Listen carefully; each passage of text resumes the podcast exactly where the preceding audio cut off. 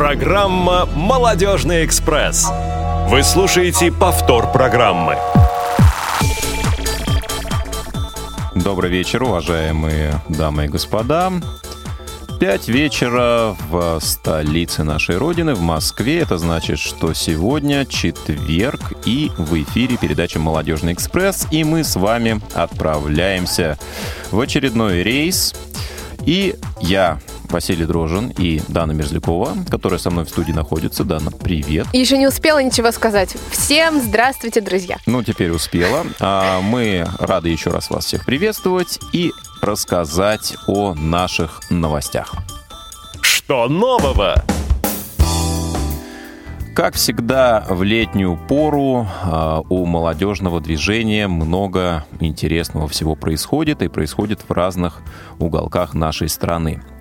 Одно из таких мероприятий пройдет в Республике Татарстан на следующей неделе с 17 по 20 июля. И подробнее о том, что там будет происходить, нам расскажет наш гость. Наш гость, который у нас находится на связи сейчас. Это Андрей Челноков. Андрей, добрый день. Добрый день, здравствуйте. Здравствуйте. Андрей, а что за мероприятие будет проходить на следующей неделе? Расскажи нам об этом немножко поподробнее. Ну, у нас очередной, так скажем, молодежный слет. Вот тут мы с нашим председателем молодежного совета Ленаром Ильичем вместе готовимся уже вовсю. Заявок у нас очень много. В этом году рекорд мы побиваем. У нас практически 50 человек уже на данный момент явили волю. Вот, соответственно, мы уже разработали программу. Соответственно, мы готовы принять всех наших гостей, как только и с Республики Татарстан, так и с других регионов России в том числе. Причем даже, возможно, будет Республика Калмыкия у нас. Расскажите подробнее, чем будет насыщена программа. Программа у нас состоит, естественно, как бы из круглых столов, которые у нас традиционно проходят, из психологических тренингов. Ну, а самое, наверное, более оживленное и интересное, привлекать интерес наших гостей и участников. Это наш квест городской, то есть он очень большой, на целый день, по всем точкам нашего города большого, с участием наших городских учреждений, то есть наши незрячие самостоятельно будут вслепую с повязками и с тотально незрячими сопровождающими посещать учреждения нашего города и как бы проводить в том числе экскурсию, ну и учиться пользоваться навигационным оборудованием. Вот. А третий день у нас будет национальный наш праздник Сабантуй. Мы его делаем на нашей мини-площадке в усеченном виде, но я думаю, что все участники поучаствовали и получили, так скажем, хорошее настроение. Мы постараемся его сделать. Погода у нас вроде налаживается. Сегодня первый день, когда мы греемся на солнышке. Обещает тепло. Думаю, что Сабантуй состоится. Да, у нас в Москве тоже есть попытки на лето какие-то. А расскажите, какие именно учреждения вы будете посещать и тестировать навигационное оборудование? Это меня прямо заинтересовало. Ну, первое учреждение мы уже сегодня получили ответ однозначно. Это мы будем посещать в первую очередь наш городской краеведческий музей. Они нам хотят показать большую-большую выставку наших всех самоваров, которые у нас есть в России. Их там можно будет потрогать. Их можно будет потрогать, их можно будет не только ощупать, потрогать, но и чай выдимаем. Да, нас обещают напоить еще и чаем с них. Поэтому как бы думаю, что мероприятие должно пройти тепло и весело. Также мы запланировали наш IT-парк, то есть который будет нам показывать современные технологии, как они могут быть применены для наших незрячих. То есть это робототехника, программное обеспечение, как для компьютеров, так и для мобильных устройств. Ну и третий – это наш реабилитационный центр городской для инвалидов. Там уже как бы социальные вопросы все будут. Ну и вот между этими объектами, а также объектами наших городской инфраструктуры, то есть скверы, парки, набережные. То есть это все включено в маршруты наших участников, это все будет посещаться. Ну, особенность квеста-то в том, что группу в 3-4 человека ведет абсолютно тотально незрячий человек. Зрячие все надевают маски и вот в таком порядке, без сопровождения зрячих людей, пытаются передвигаться по нашему городу. А ведет с помощью GPS-навигации, да? Ну, если участники соизволят, мы не можем запретить, как бы это современные технологии. Но если вдруг навигация каким-то образом не устроит или не подойдет, то, как говорится, белая трость всегда в помощь. И народ, окружающий наш, как бы, наши жители города, я думаю, что всегда смогут помочь. Прекрасно. Ну, я надеюсь, что в следующем эфире мы узнаем, чем закончится данный интересный социальный эксперимент, если можно так сказать. Андрей, уже есть какое-то представление, сколько именно районов, местных организаций Татарстана будут представлены? Насколько я понимаю, действительно в этом году рекорд по посещаемости, может быть, будет рекорд и по разнообразию представительства от разных районов? Ну вот Ленар Ильич сегодня заявки принимал, мы сегодня, к сожалению, уже закрыли заявки, у нас больше нет места. Физически мы уже не можем принять. И вот Ленар Ильич подсказывает, что 8 городов и 4 региона у нас будут принимать участие. А какие регионы будут принимать участие? Ну, да, уж естественно, мы ждем Василия Викторовича из города Москвы, поэтому уж... Мы его отпустим. Мы ему передадим, он постарается. Хорошо. Также мы ждем Республику Мордовию, также мы ждем в гости Республику Чувашию, Республику Марийэл, и вот сейчас пока еще решается Республика Калмыкия. Вот такие регионы нас ждут. А из наших городов и поселков у нас очень много городов, которые у нас заявляются в первый раз, хотя мы вроде все в одной республике, уже 5-й год проводим. Вот в этом году у нас заявились город Менделеевск, очень маленький город, но вот они решили к нам приехать. Угу. Также поселок Бавлы у нас есть, потом есть у нас Урусу поселок такой тоже небольшой, Нурлат. Ну, то есть очень много, как бы больше делается акцент уже на всю республику. Раньше, если мы большую часть акцент делали на наши большие города, Казань, Альметьевск, Набережные Челны. И вот теперь мы беремся за совсем небольшие города. Мы будем ждать подробных рассказов о том, как прошло ваше мероприятие. Желаем удачи и сделать все то, что вы запланировали на самом-самом высшем уровне. И даже немножко больше. Спасибо Андрею Челнокову, спасибо ему и молодежному совету с рассказом о слете молодежи, который пройдет в Набережных Челнах. Были представители Татарской Республики. Василий, вот скажи, да, вообще ты этим летом уже много где побывал. Есть ли пока в топ-листе какое-то такое самое интересное и запоминающееся мероприятие, из которых ты был вот, ну, недавно? Ну, мне многие мероприятия запомнились. Я вот всегда надеюсь, что самое лучшее мероприятие еще в этом году не состоялось. Да. Да. Не знаю, где оно будет, но очень сложно сравнивать. Каждое мероприятие имеет собственную ценность, да, интерес вызывает свой, и я думаю, что мероприятие в Челнах может претендовать как раз, конечно, на одно из таких. Конечно, с самоваром и с квестом это просто... Я жалею, что меня там не будет. Ну, мы постараемся взять несколько баранок, да, для тебя и рассказать, какой там был именно чай и какие были самовары. Отлично. Да, друзья, также в июле у нас пройдет форум в Кемеровской области. Форум пройдет с 28 по 30 июля.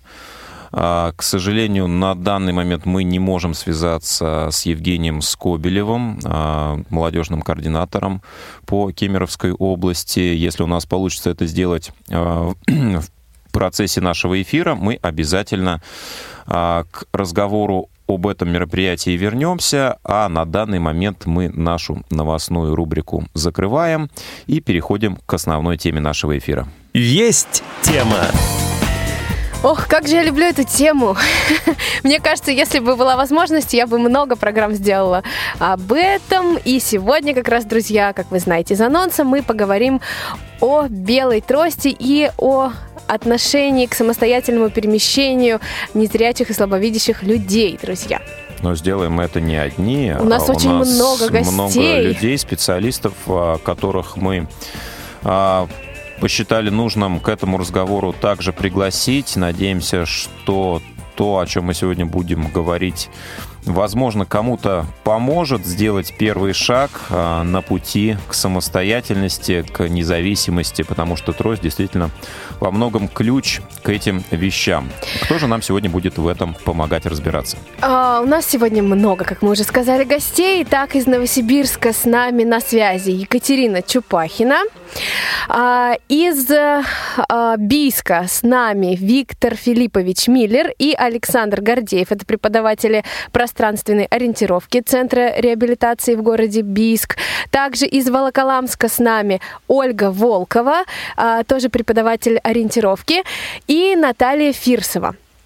И чуть позже к нам подключится Анатолий Асташов, специалист Центра реабилитации Всероссийского общества слепых в городе Курск. Возможно, уже подключился. Господа, вы нас слышите?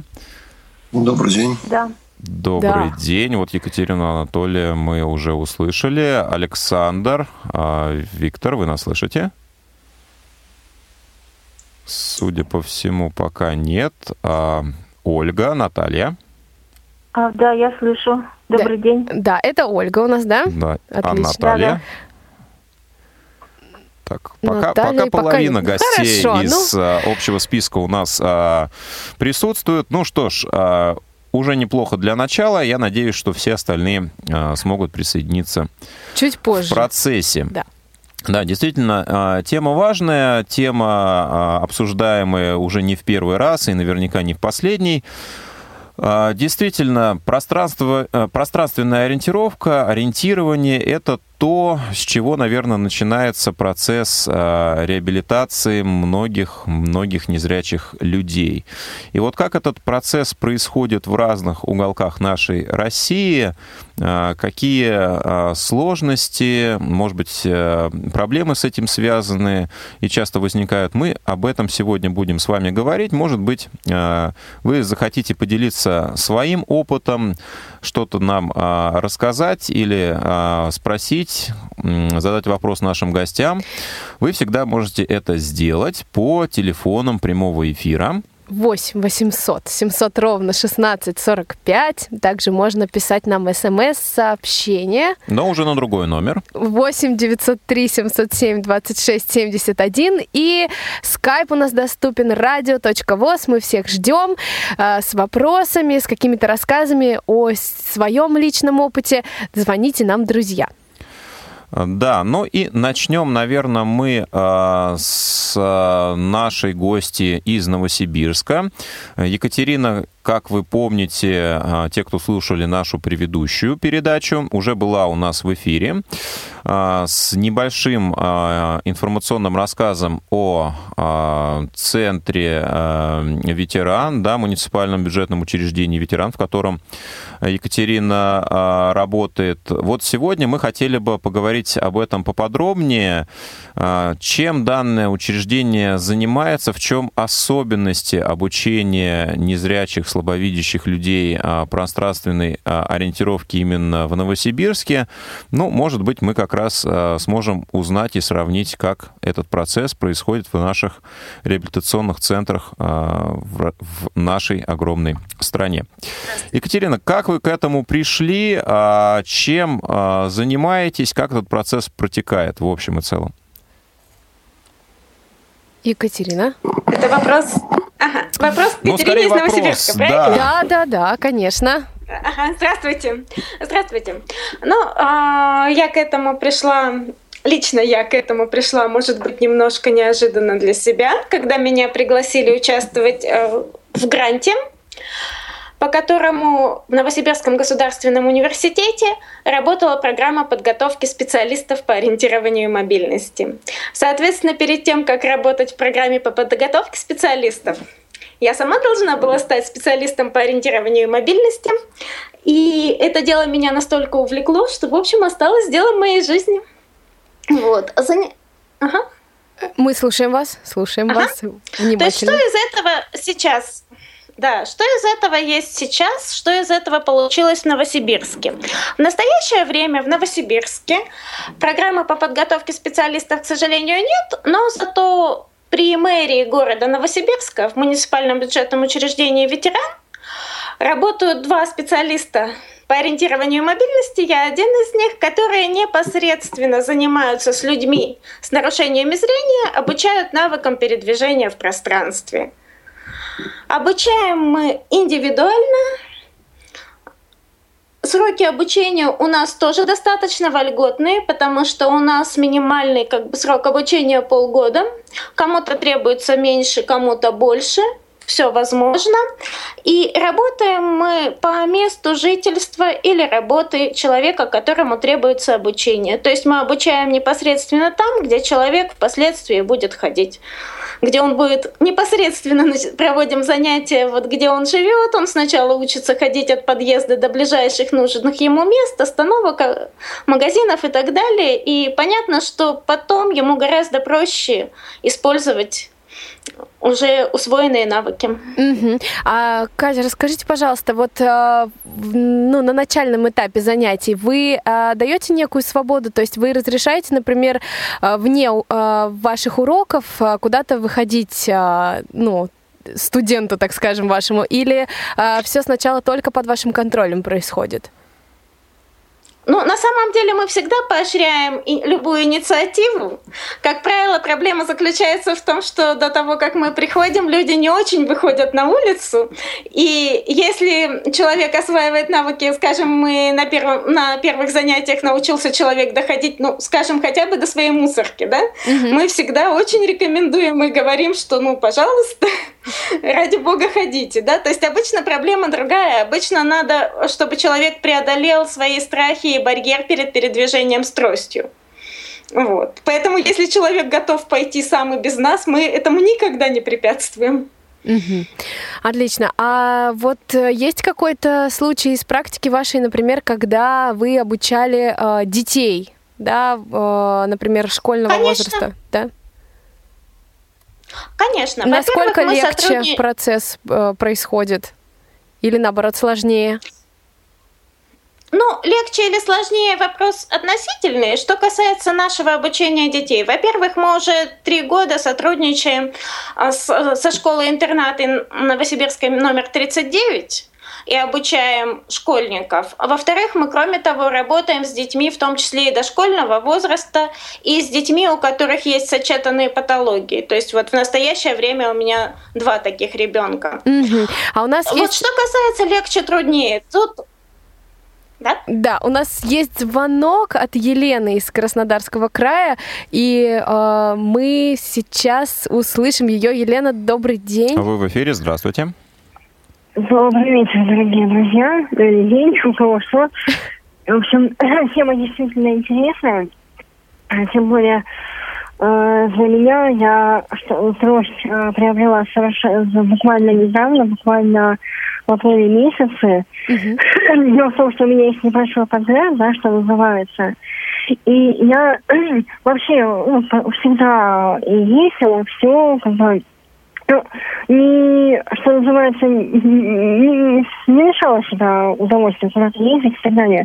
Но последний год стала задумываться о том, что трость все-таки нужна, потому что в незнакомых местах, да, не видно этих бордюров и ступенек и так далее.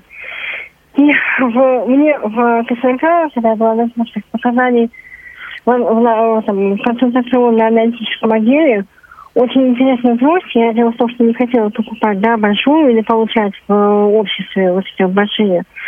Показали компактную трость, и я ее тут же купила. И я для себя открыла, что вот трость мне помогает сейчас не только, да, в так сказать, просматривании бордюров или чего-то подобного. Но и если раньше, в первый же день, да, когда я купила, я обратила внимание, что лучше помогалось в метро даже. Конечно, конечно. Вот. И вы почувствовали себя гораздо легче и свободнее. Конечно. Да, я поняла, что действительно проще иногда от помощи просто отказаться, если она не нужна, чем бегать кого-то, просить без трости, да, и искать кого-то еще. И у меня просто вопрос, как у новичка, да, тростеносителя. Скажите, пожалуйста, может, есть какие-то основные принципы, да, владения тростью? Если это можно рассказать в теории, расскажите, пожалуйста. Спасибо. Спасибо, Елена, за вопрос. Коллеги, давайте попробуем на него ответить. Екатерина, давайте с вас начнем. Екатерина. Ну, конечно... Да. Конечно, основные принципы владения тростью проще показать, чем о них рассказать, если говорить честно. Есть прекрасное описание техники использования длинной трости в программе Наумова, основателя Бийского реабилитационного центра. Кстати. На самом деле, описание техники там очень четкое, совершенно замечательное. Вот. Но... Если честно, то, конечно, гораздо проще освоить техники, если их кто-то показывает. Если можно, я еще скажу немножко про подгляд. То есть вот большое спасибо, Елена, что вы заговорили о том, что людям с остаточным зрением тоже нужна трость. Обязательно. Потому что это действительно так. Она облегчает жизнь и просто тем, что показывает окружающим, что у человека проблемы со зрением, да, и окружающие относятся по-другому, но еще и тем, что она реально помогает использовать это остаточное зрение для ориентирования. И при использовании трости с остаточным зрением есть особые техники, которые немножко отличаются от тех, которые используются при полном отсутствии зрения. Но тут надо смотреть конкретно, какое именно вот это остаточное зрение, какое именно оно есть, и тогда из 3 разновидностей подтверждающих техник можно выбрать оптимальную. Да, мы заговорили... Но, к сожалению, это все исследование на местности. То есть это надо смотреть человека, это надо подбирать технику. Да, безусловно. Это не вот так сделать в эфире, к сожалению, сложно. Наш звукорежиссер подсказывает, что коллеги из Бийска у нас появились на связи. Мы их рады приветствовать. Александр, Виктор Филиппович. Да. Добрый день. Есть вопрос. Что значит компактная трость и как вы подбираете детям дошкольного возраста. Дошкольного возраста. Как вы подбираете трость? По какой методике? По какой методике, да. Вы кому вопрос задаете? Это... Екатерине, наверное, да? Выступающим. Да. Екатерине вопрос такой. Хорошо. А Екатерине и... Ну, пока остальные у нас еще в беседу наши гости не вступили, да? Екатерина, подбираете ли вы компактные трости на детский возраст и по каким критериям вы это делаете, если делаете? Хорошо. Значит, про компактные трости. Я, насколько поняла вопрос радиослушательницы, которая использовала это слово, что она, скорее всего, имела в виду складную трость. Вот, если я ее правильно понимаю. Что касается детей дошкольного возраста, то на самом деле трость подбирается примерно так же, как и остальным. То есть первоначальный вариант — это 2 шага впереди. То есть мы используем не только вот вариант, который трость не ниже грудины, да, то есть она обязательно не ниже, чем до грудины, но в зависимости от ширины шага и скорости ходьбы у каждого человека будет все равно немножечко... может быть трость разной длины. Что касается детей дошкольного возраста, там, конечно, основная задача, как правило, не идет вопрос о том, чтобы учить технике, как это описано с рукой по средней линии тела, да? Вот, но правило 2 шагов впереди, что трость проходит впереди на 2 шага там, где наступит потом нога, мы стараемся соблюдать. Понятно, спасибо. Коллеги, у меня вот какой вопрос. Все поняли. Да, спасибо. Мне хочется узнать о том, как проходит, и мне наверняка, и нашим радиослушателям хочется узнать о том, как организованы вот эти курсы в разных реабилитационных центрах. Благо, сегодня у нас есть представители и Бийской школы, и школы Волоколамска, и отдельных городов. Давайте с Волоколамской школы начнем. Да, обратимся к Ольге. Ольга, здравствуйте. Вы у нас немножко заскучали, наверное, на связи. Мы хотели вот ваш опыт узнать, да, для тех, кто в Волоколамской школе не был, может быть, вы их готовы сагитировать. Вот, например, наша радиослушательница, она как раз географически, наверное, в ваш центр вполне попадает. Краснодарский край? Да. Ну да, конечно, Краснодарский край, это приезжают в наш центр, ну, отделение социальной реабилитации. У нас на этом отделении мы обучаем ориентировке, ну, так как в нашем центре есть два отделения, профессиональная реабилитация и социальная реабилитация. Как раз в рамках социальной реабилитации происходит обучение ориентировке. Срок социальной реабилитации, обучения, это 2,5 месяца. И в течение этих 2,5 месяцев, то есть человек, приехавший на реабилитацию, он живет в нашем центре, постоянно проживает. И ориентировка – это основной предмет реабилитации. 120 часов наш курс. Угу. Соответственно, ориентировка у нас каждый день. 6-дневная рабочая неделя – и каждый день одна пара ориентировки. Ну, иногда там расписание бывает разное, что, допустим, в понедельник нет ориентировки, зато во вторник 2 пары. Угу. А занятия проходят парами, то есть это вот 2 академических часа. То есть каждый день, практически вот каждый день, 2 академических часа человек занимается ориентировкой. Обучение происходит в группах. Группа от 3 до 5 человек. Группы у нас раздельные, мужские и женские. Ого, а ну, по какой причине? Почему так поделено? Так это давно так. В общем-то, я как бы никто не задавал такой вопрос, но я считаю, что это потому, что особенности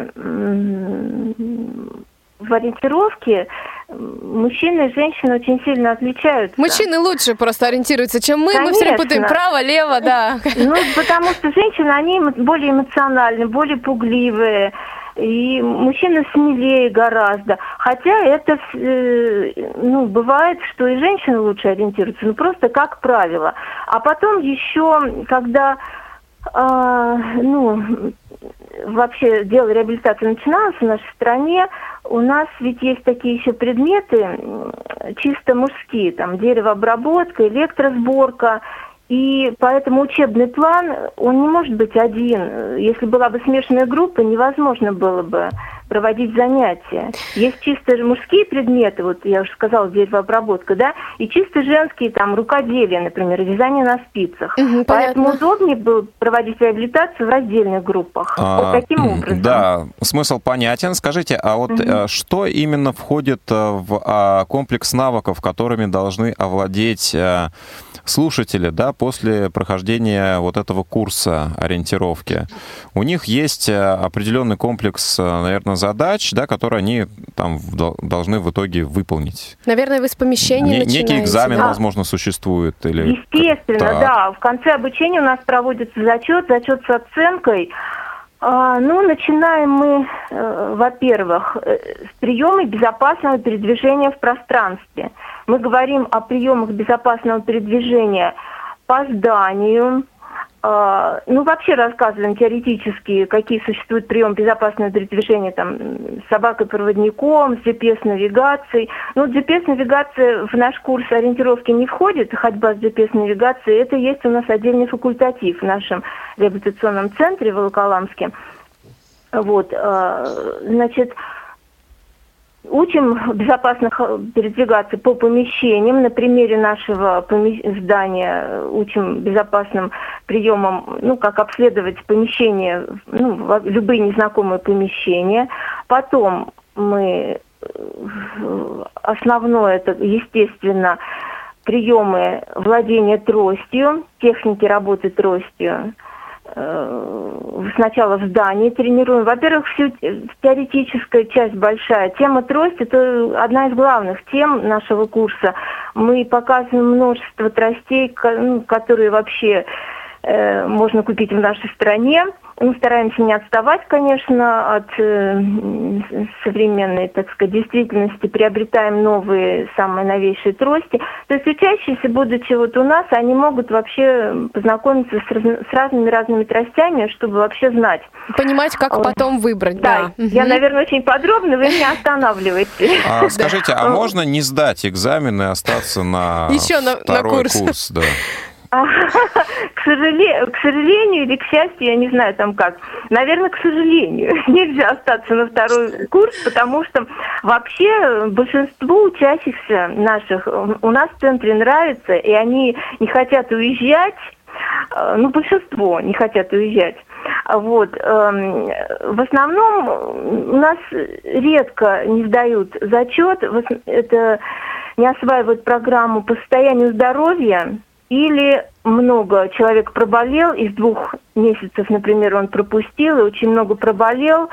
И, это очень редко, это, знаете, я сейчас в цифрах могу ошибиться, но, в общем, 4 заезда в год у нас происходит, по 2,5 месяца. И вот за эти 4 заезда у нас, максимум 2, максимум 3 человека не осваивают, не сдают. То есть все приезжают мотивированные на успех и стараются все-таки? Мотивированных это сложно сказать, потому что мотивы у всех разные, и не у всех мотив является именно научиться ориентироваться. Но сдают в любом случае, большинство все-таки сдают. Да, потому что, понимаете как, если у человека нет мотива, преподаватели все равно, мы же ведь... Задача. Мотива нет, но задача есть. Мы же его все равно учим, мы заставляем, можно сказать, мы с нажимом и так далее. И уж до ближайшего-то магазина у нас все ходят. Он дойдет в любом случае. Вы слушаете повтор программы. Сейчас мы узнаем, как с этим дело обстоит у наших бийских коллег. Однотипная ли модель обучения тому, что сказала до этого Ольга, либо есть какие-то особенности, мы сейчас у наших коллег узнаем. Пожалуйста, Александр, Виктор Филиппович, вам слово. Слушаете? День добрый. Слышите? Да, слышим. Вы в эфире, пожалуйста. Да. В принципе, являясь филиалом штамбара, по своей методике немногим отличается от того, что рассказала наша коллега из Волоколамского центра. В принципе, все то же самое, но я добавлю, что очень много мы времени уделяем работе с наглядными пособиями, самыми различными по своему содержанию, и считаю, что именно эта работа лежит в основе формирования правильных топографических представлений. А как выглядят эти пособия? Это топографический конструктор, при помощи которого можно моделировать любые маршруты. Это планы готовые различных участков пространств. Это планы зданий помещений.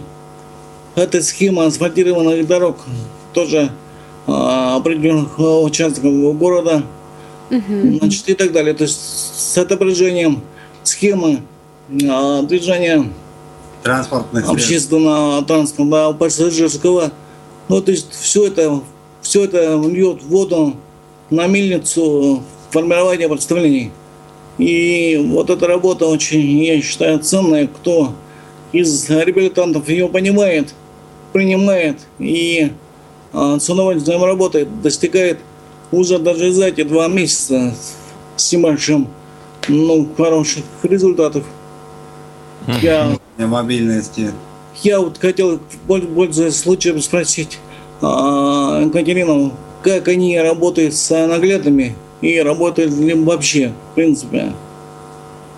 Катерина из Новосибирска. Да, у нас Катерина единственная. Да, пожалуйста. Что у вас есть в работе? Конечно, работаем. Да, Екатерина, пожалуйста. Ага. Во-первых, у меня всегда в рюкзаке есть... Угу. Меня слышно теперь, да? Да, отлично. Да. Угу. Конечно, мы работаем с наглядными пособиями. Во-первых, всегда при мне в моем рюкзаке лежит небольшой планшет для составления тактильных схем. Да, это, скажем так, мы позаимствовали у американских коллег это ноу-хау, но это очень удобно, потому что иногда тактильную схему нужно построить где-нибудь на перекрестке, объяснить конфигурацию перекрестка и так далее. Это нужно сделать непосредственно там, где человек находится, и сразу ее пройти. И это, конечно, облегчает нам жизнь, чем возвращаться потом куда-нибудь, да, и строить эту схему отдельно. Ну и кроме того, мы создаем просто рельефные планы зачастую.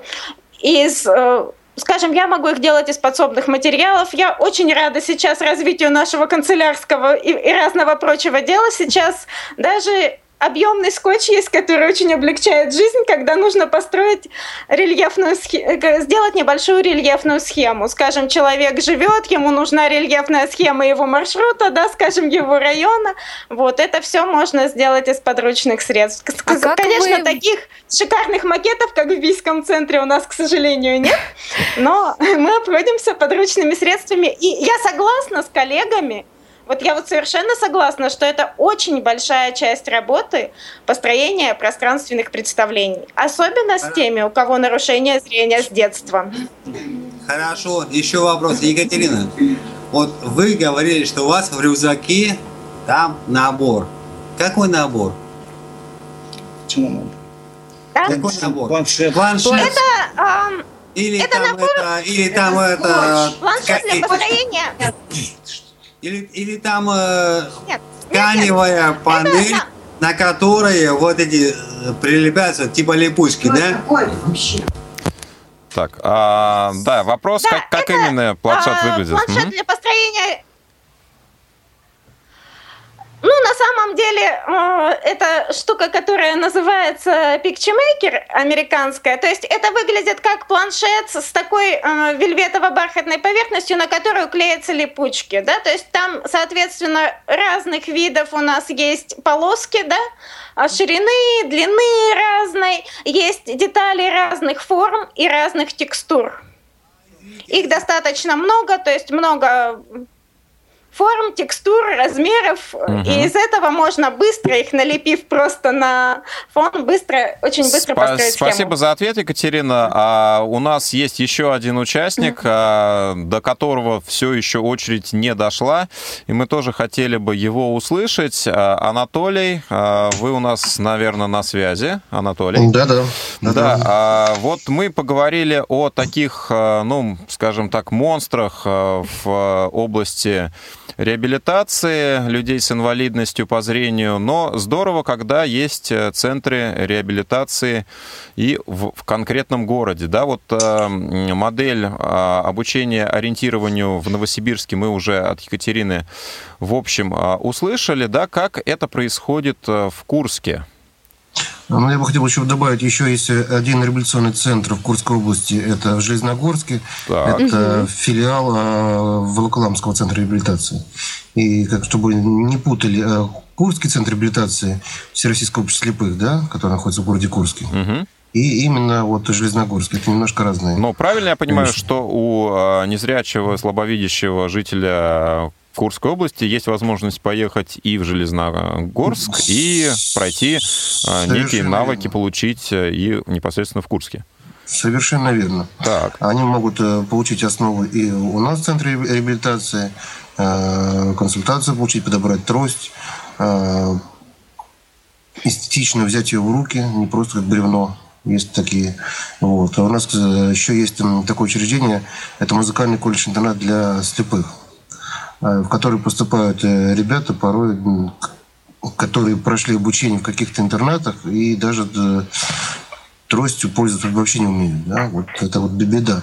А предметы мобильности ориентирования там в программе нет. Ну, приходится с ними иногда работать. Работаем по той же самой схеме, что и все, наверное.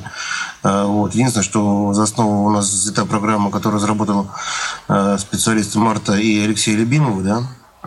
Вот. Это для у них для детей программа отдельная разработана, для поздноослепших отдельная программа. Да? Вот. Работаем индивидуально, группами. Ну, стараюсь я не работать, да? Лично про себя скажу. Хотя какие-то вещи можно где-то объяснить и показать. Но помимо всего, что мы делаем, не знаю, я такого не встречал, не знаю, делают в других городах или нет, мы знакомимся с общественным транспортом. То есть мы выходим на конечную остановку, благо нам недалеко, да, и мы знакомимся с разными видами транспорта. Вот, маршрутные такси, микроавтобусы, большие, вот, как кресла располагаются, как зайти, как выйти.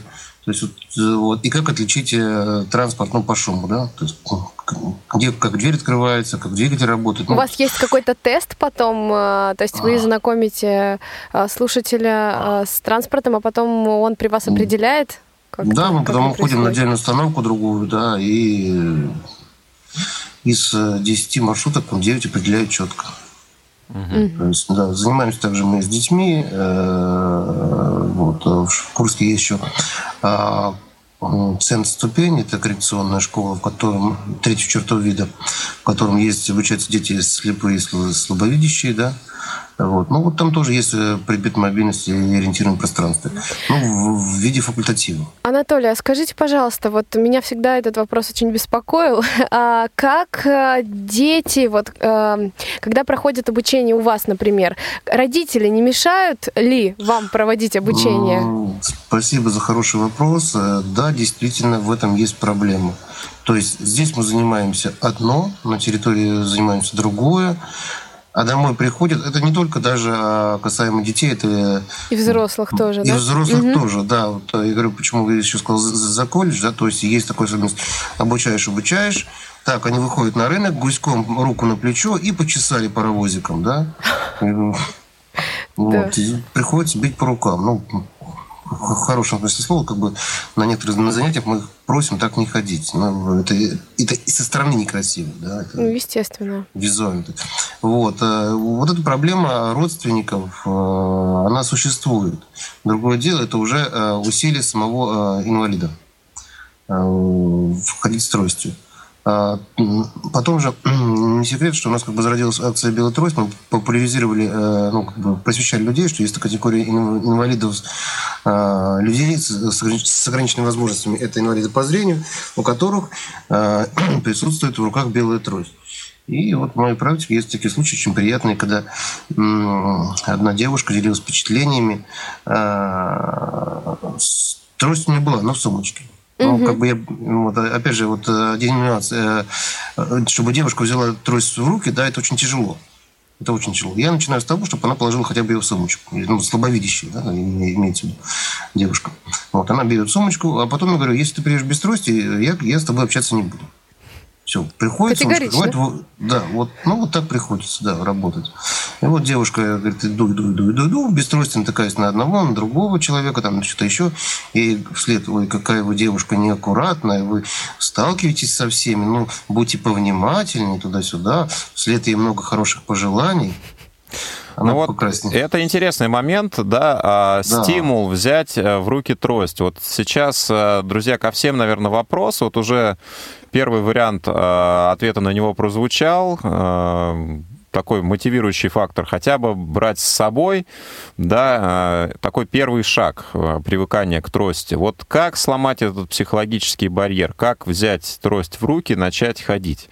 Понятно, что просто взять и начать, но, может быть, есть какие-то все-таки полушаги для этого, есть какие-то варианты облегчение процесса для человека. Пожалуйста, вот все, кто из гостей у нас сейчас на связи находится, ваши варианты решения данной проблемы, как специалистов, как людей, которые этим занимаются непосредственно.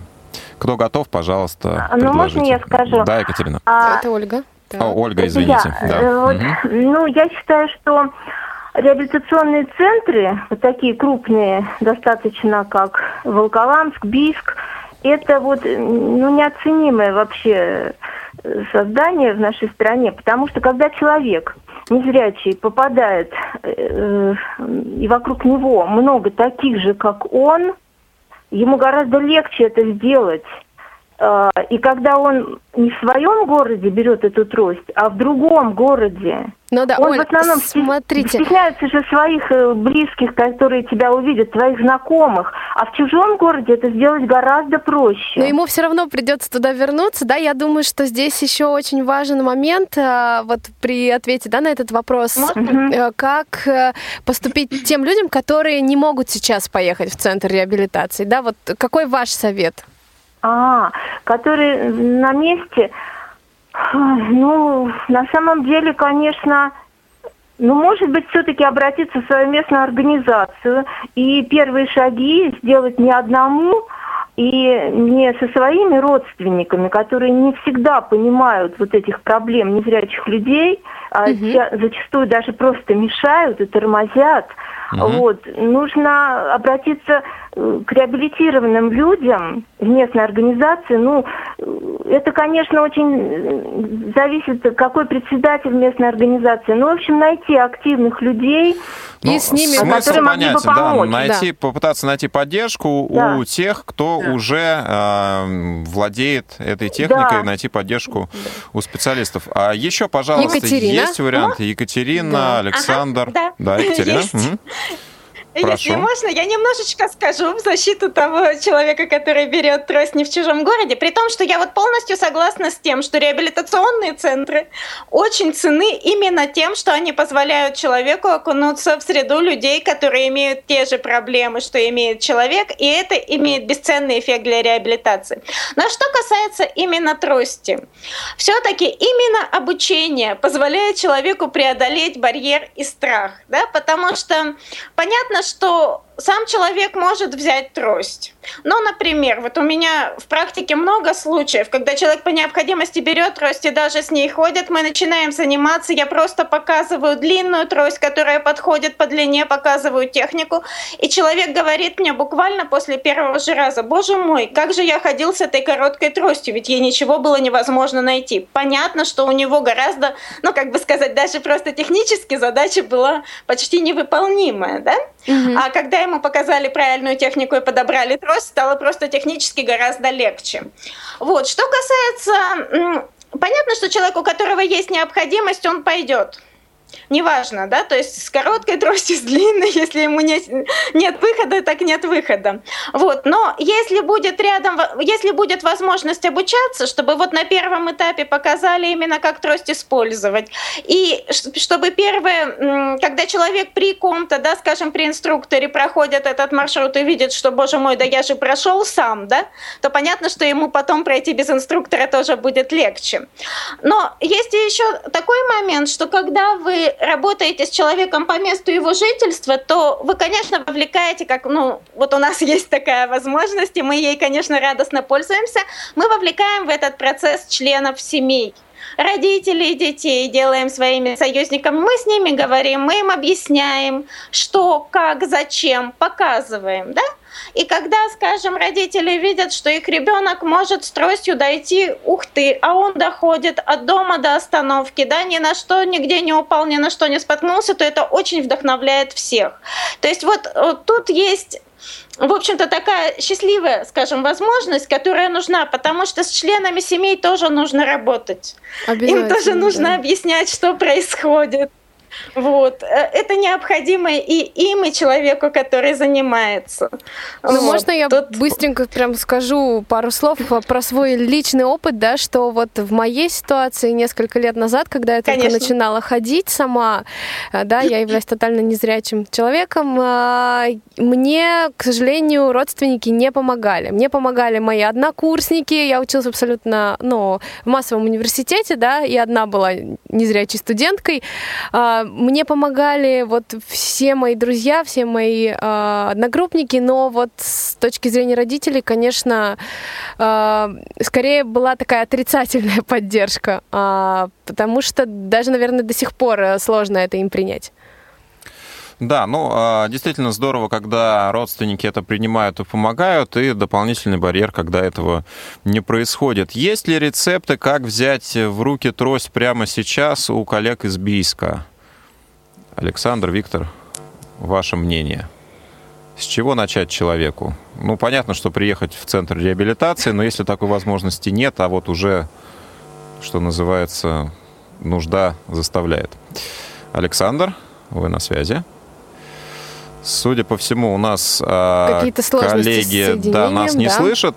Действительно, если брать собственный опыт, я тоже использую трость в перемещении. В общем-то, процесс адаптации проходил довольно-таки сложно и болезненно.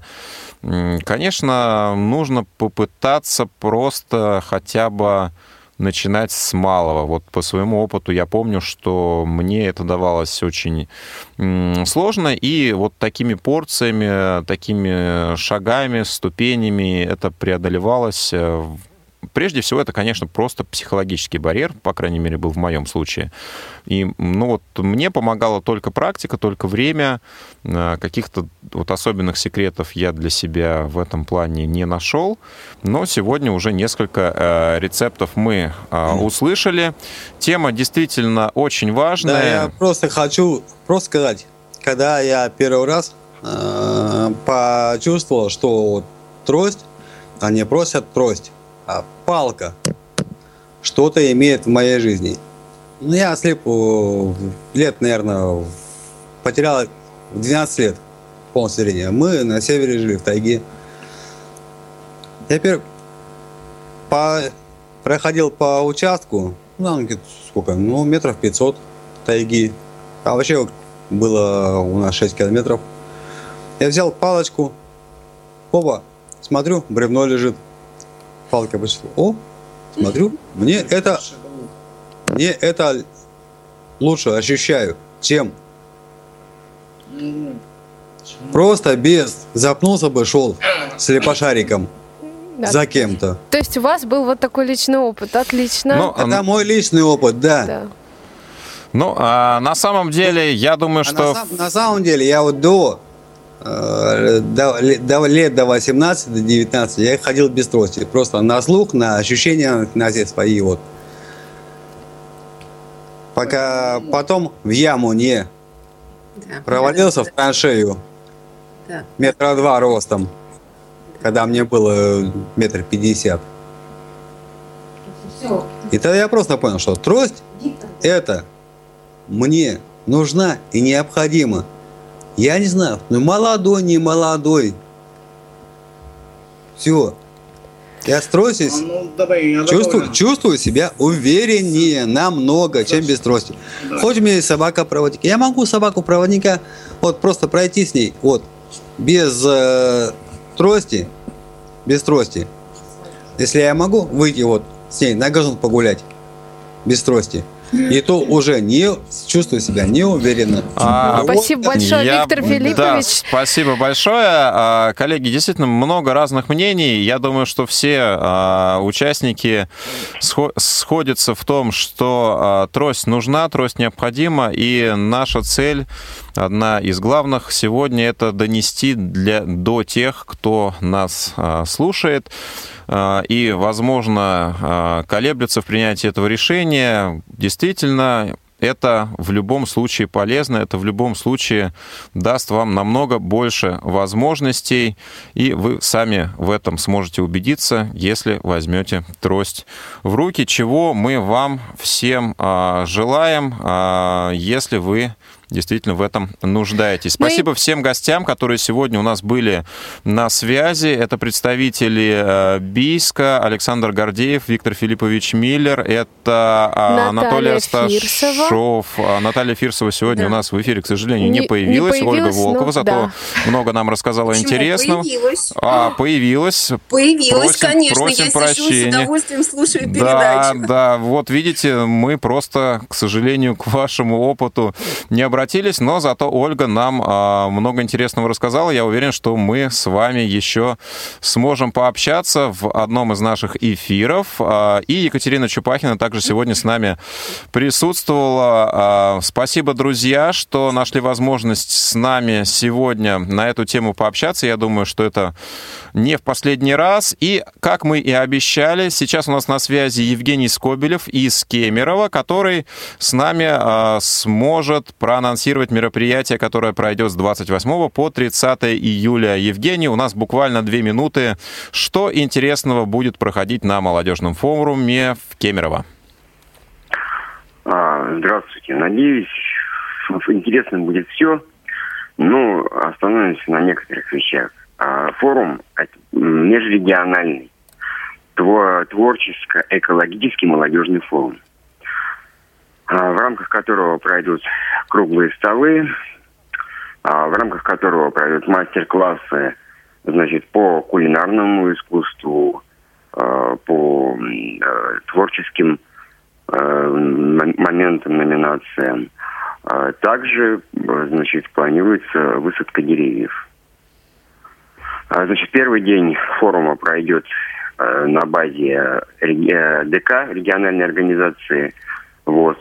Значит, последующее время мы проведем на турбазе за городом. Значит, на сегодняшний момент изъявили желание посетить форум представители Новосибирской региональной, Томской региональной, Алтайской краевой организации. Почему-то деликатно молчит Красноярск, и я отказалась Хакасия. Вас, Василий Викторович, мы также ждем на форум. Ну вот, наверное... А сколько представителей Кемеровской области будет присутствовать? Представителей Кемеровской области, ну, порядка 30 человек. Угу. То есть всего около 40, очевидно, да, 40 участников? Человек, да, мы ожидаем. Ну что ж, здорово. Будем ждать вас также с новостями после проведения мероприятия. Желаем огромной удачи и чтобы все получилось. Да, и безусловно, спасибо. Мы обязательно осветим мероприятие, которое будет проходить в одном из наших следующих выпусков. Тема экологии, вот год экологии у нас объявлен в стране, но, насколько я понимаю, впервые какая-то из организаций взяла смелость на себя взять тему экологии в качестве определяющей для мероприятий. Как это будет происходить, насколько удачно получится эту тему раскрыть, действительно интересно. Спасибо, Жень, что сегодня... Также, пусть и в конце, но мы все-таки узнали о том, что предстоит испытать в Кемеровской области участникам молодежного форума. Ну, во всей мире вы об этом узнаете, побывав там. Я, да, но не все наши радиослушатели смогут это сделать, поэтому мы обязательно расскажем дополнительно о том, что там было. Да. Но с кем-то обменяемся, кому-то просто расскажем. С удовольствием. Спасибо, Евгений. Спасибо. Да, ну и потихонечку наш эфир, наш экспресс докатывается в депо. Знаешь, мне кажется, что вот я верю в то, что есть слушатели, которые сегодня, оценив все наши рассказы и рассказы наших гостей, просто вот возьмут трость и выйдут из дома хотя бы на несколько метров от него отойдут и поймут, что в этом ничего нет сложного, как ты думаешь? Ничего нет сложного, ничего нет страшного, ничего нет стыдного. Это очень удобно, безопасно, полезно и нужно. Я надеюсь, что к этому те, кому трость действительно нужна, придут. Ну, а наш эфир на этом подходит к концу. Сегодня в студии для вас работали Дана Мерзлякова, Василий Дрожин. Наш эфир помогали обеспечивать звукорежиссер Иван Черенев, линейный редактор Дарья Ефремова. До новых встреч, друзья. Ну и не забывайте, что трость — это... ключ к успеху и свободе. До новых встреч в эфирах «Радио ВОС». «Молодежный экспресс».